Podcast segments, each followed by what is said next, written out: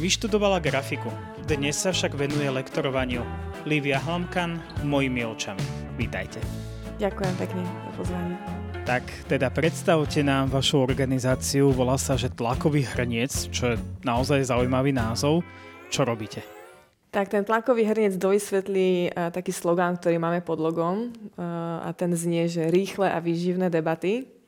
Tak to už samo o sebe trošku vysvetľuje. Tlakový hrniec je organizácia, ktorá chodí na stredné školy, občas aj na základné, ale chodíme aj mimo škôl, na tábory letné a tak ďalej. V podstate chodíme medzi mladých ľudí a debatujeme s nimi na také citlivejšie témy, ktoré sa všetky odvíjajú okolo témy intimity, vzťahov. Konkrétne, ak by som ich mala tak zaboxovať, tak sú to 3 témy. Jedna je neplánované tehotenstvo. S tou témou sme začali a potom neskôr od toho sa odvíjala téma manželstva a vzťahov, lebo jak sme debatovali, teda konkrétne ja, keď som začínala, debatovala som na školách a sa mi zdalo, že nebudem sa s nimi rozprávať iba o neplánovanom tehotenstve, však ono to má oveľa širší kontext. Takže som potrebovala tému, otvoriť tému vzťahov ako takých a prístupu k intimite. No a počas tej témy manželstva a vzťahov študenti sami prinášali do debaty tému pornografie. Takže to skôr som mala pocit, že to ide tak od nich, že je to niečo, čo oni sa touto tému zamestnávajú. No a teda som pridala nakoniec aj túto tému. Čiže na tento rok, posledný rok, hlavne debatujeme na tému pornografie. Mňa však zaujalo, že vy ste vyštudovali tú grafiku a robíte úplne niečo iné. Ako ste sa k tomu dostali? Cez grafiku. Ono je to niečo úplne iné, ale trošku to aj súvisí, lebo teda celý dospelý život som robila grafiku, grafický dizajn a aj marketing do toho zapojené. A o to ľahšie sa mi napríklad dá dnes prekúknúť marketingové ťahy, ktoré pornografia používa. Takže do nejakej miery veľmi čerpám z mojej bývalej profesie. No ako sa to stalo, že som takto presedlala? Pred pár rokmi som robila grafickú prezentáciu pre jednoho môjho klienta. Bola to organizácia v Anglicku a táto organizácia v podstate robí to, čo ja robím teraz, že chodí na stredné školy, základné školy v Anglicku a otvára tému neplánovaného tehotenstva. A keď som na tejto prezentácii pracovala, upravovala som grafiku, ilustrovala som, robila som na tom celkom dlho, tak som si tak v hlave premietala, že keby som ja išla do triedy, keby som ja robila ich prácu, že čo by ma tak zaujímalo o tých študentov, že čo by som chcela vedieť, aké majú oni postoje, z čoho čerpajú, čo ich ovplyvňuje a čo to pre nich znamená, kam potom ich životy sa budú odvíjať, ako veria ABC, ale už nedomyslia DEF napríklad, hej. No a potom začala som sa tak šprtať v tom, že kto čo robí na Slovensku v týchto témach. No a potom sa to tak nejak rýchlo zvrtlo, že som mala príležitosť ísť do školy raz iba tak vyslovene zo zvedavosti, kde učila moja kamarátka etikárka. A tá mi teda povedala, že Podlivia, 1 hodinu etiky ti dám, ja tam budem prítomná, môžeš s nimi otvoriť tému spontánnych potratov, vtedy to bolo. No a to som si myslela, že moja zvedavosť bude nasýtená po tejto 1 hodine a pekne krásne sa vrátim domov a budem pokračovať v dizajne. No a moja zvedavosť nie je nasýtená doteraz. Stále sa pýtam, stále debatujeme a veľmi ma to baví. Ja som osobne už zažil jednu vašu prednášku práve na tému, čo s pornom, alebo teda čo s porno pretlakom. Je dnes táto téma naozaj taká veľmi akútna, že je to také vyhrotené medzi mladými ľuďmi? Deti sa prvýkrát dostane do kontaktu s pornografiou, či už náhodne alebo cieľene, okolo toho veku 10-11. Už keď majú 12 rokov, tak väčšina z nich už videli niečo. A z toho potom polovica sa vracia k pornografii pravidelne. Čiže ja keď idem do triedy, ktorá je plná 16-17 ročných ľudí na strednej škole, tak ja viem, že aspoň polovica z nich sú už veteráni v pornografii. Majú už napozerané roky. A takže hej, žijú si tým.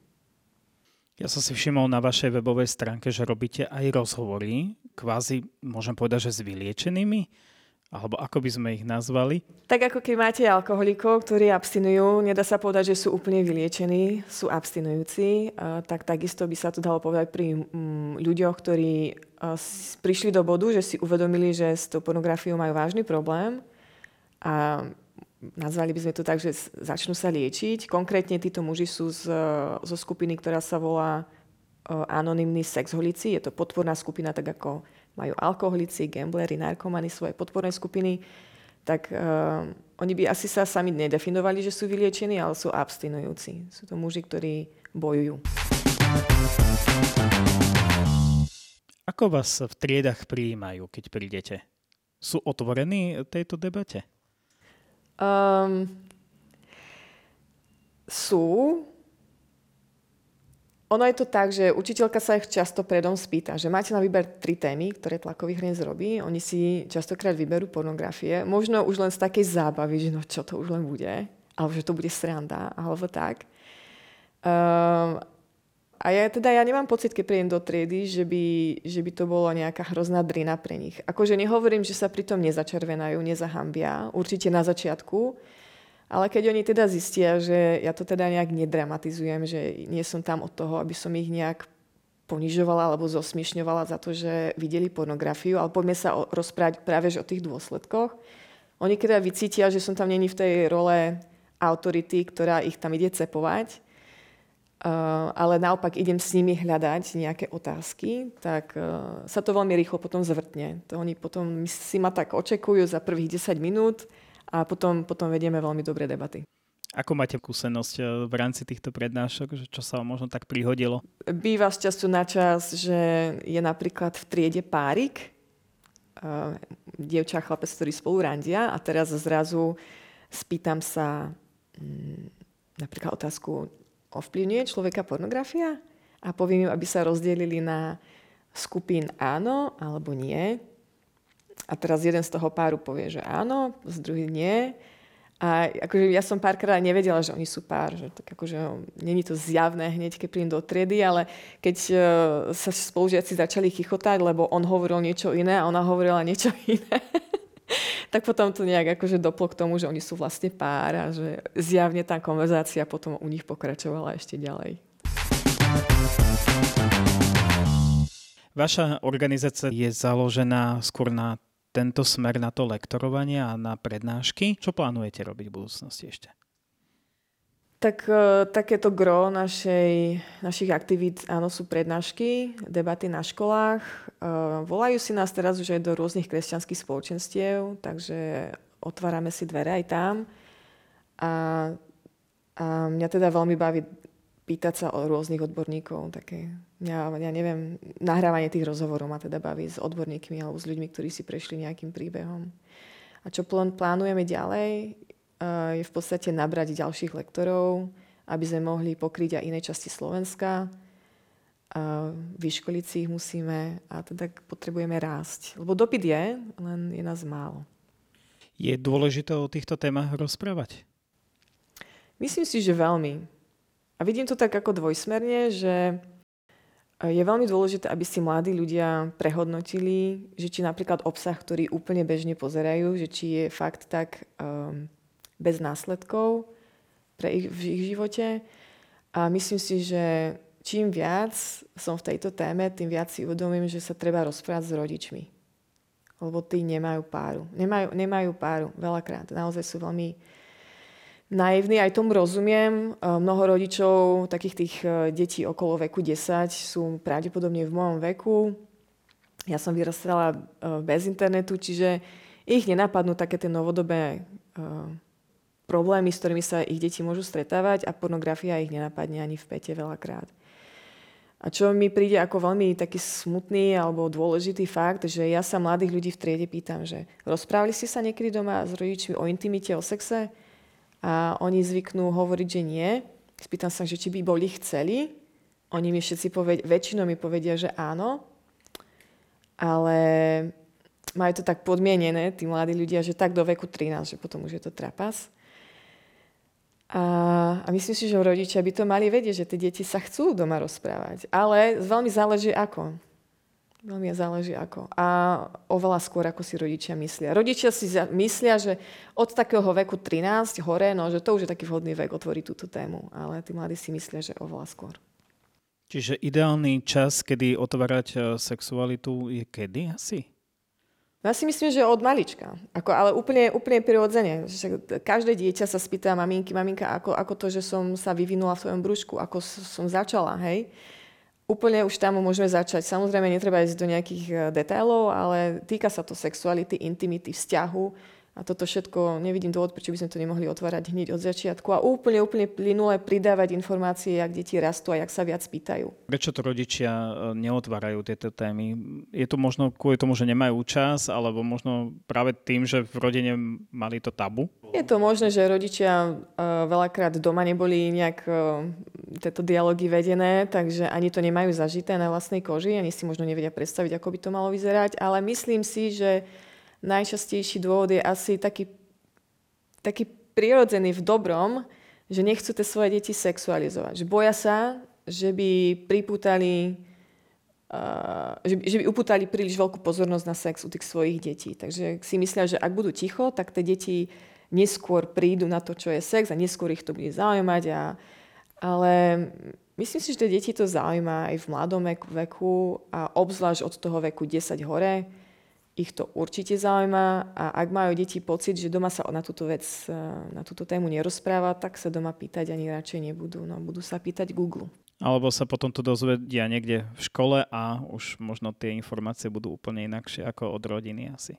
To je to možno, že čo rodičia nevedia a ja to teda viem od tých mladých ľudí, je, že naozaj od toho veku 10 hore väčšina alebo naozaj veľa z nich príde do kontaktu s nejakým pohľadom na sex alebo s nejakými vizuálnymi, sexuálnymi. Vo drvivej väčšine je to z pornografie. Čiže ak dieťa 10-11 ročné niekde buď zachytí slovo sex alebo porno alebo meno nejakej sexuálnej praktiky a má pocit, že by sa doma nemalo pýtať, tak si vyťuká pekne do Google slovo porno alebo análny sex alebo ja neviem čokoľvek. A to dieťa nevie ale, že čo ho tam presne čaká. Ono iba počulo nejaké slovo a pokiaľ doma nemáte zabezpečené zariadenia, tak to vaše dieťa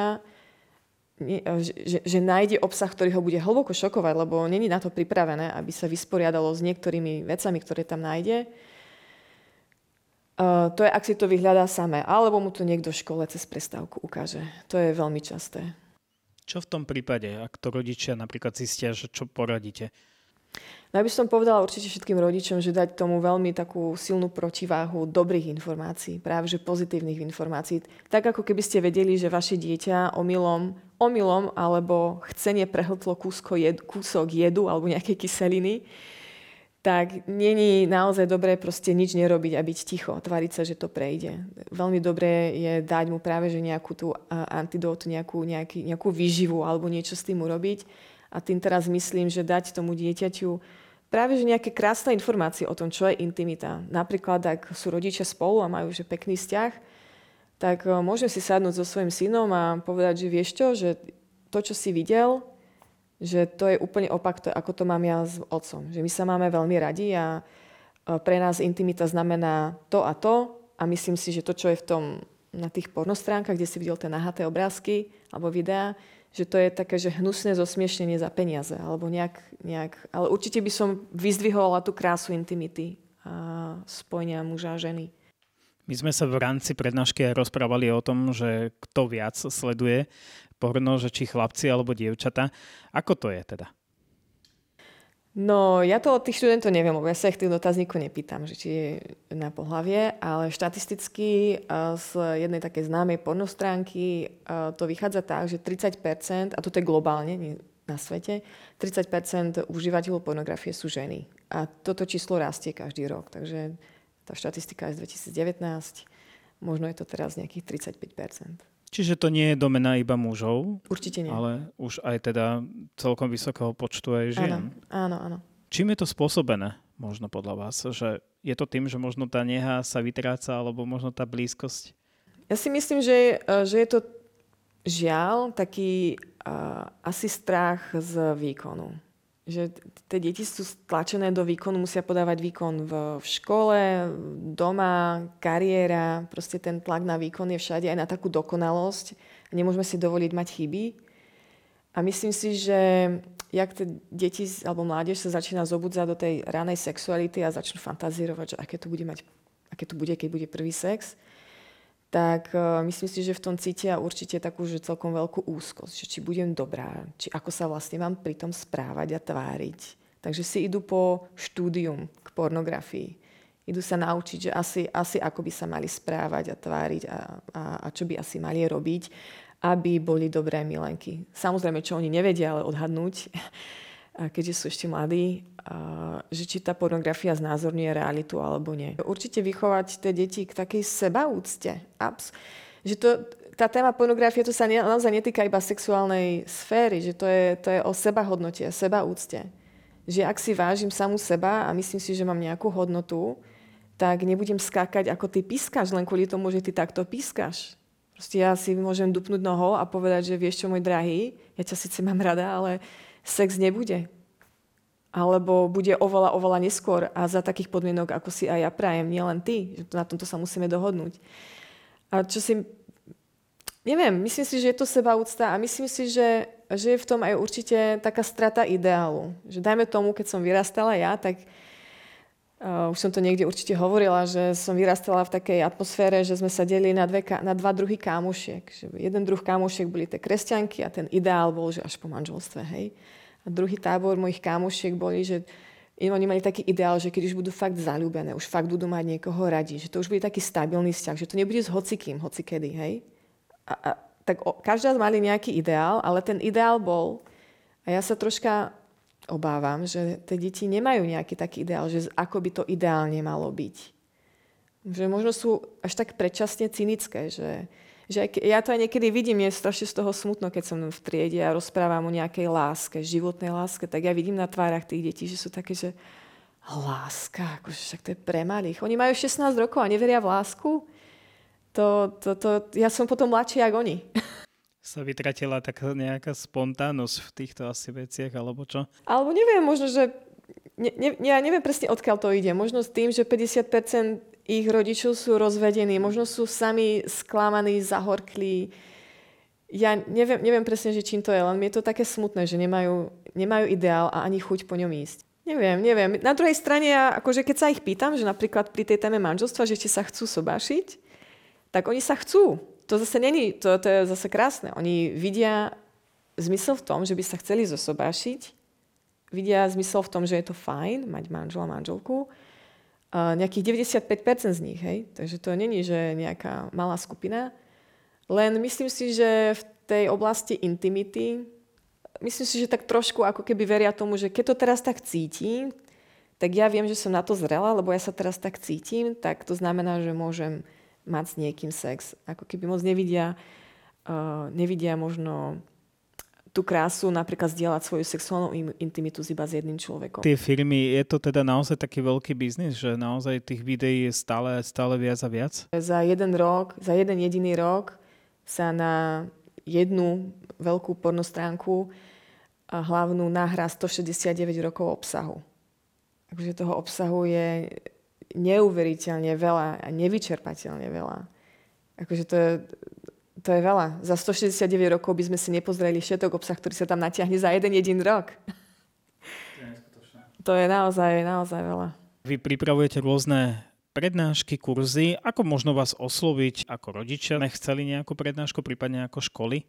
Tak rodičia ma začínajú oslovať v skupinkách. Napríklad nedávno ma oslovili rodičia zo základnej školy v Trnave, takže si zavolali mňa.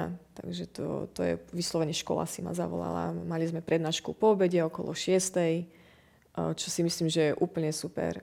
Dokonca vždycky dávam na výber, že mi vyplnia predom taký Google anonymný formulár, kde mi môžu načrtnúť, ak majú nejaké, tá skupina, ak majú nejaké konkrétne problémy alebo konkrétne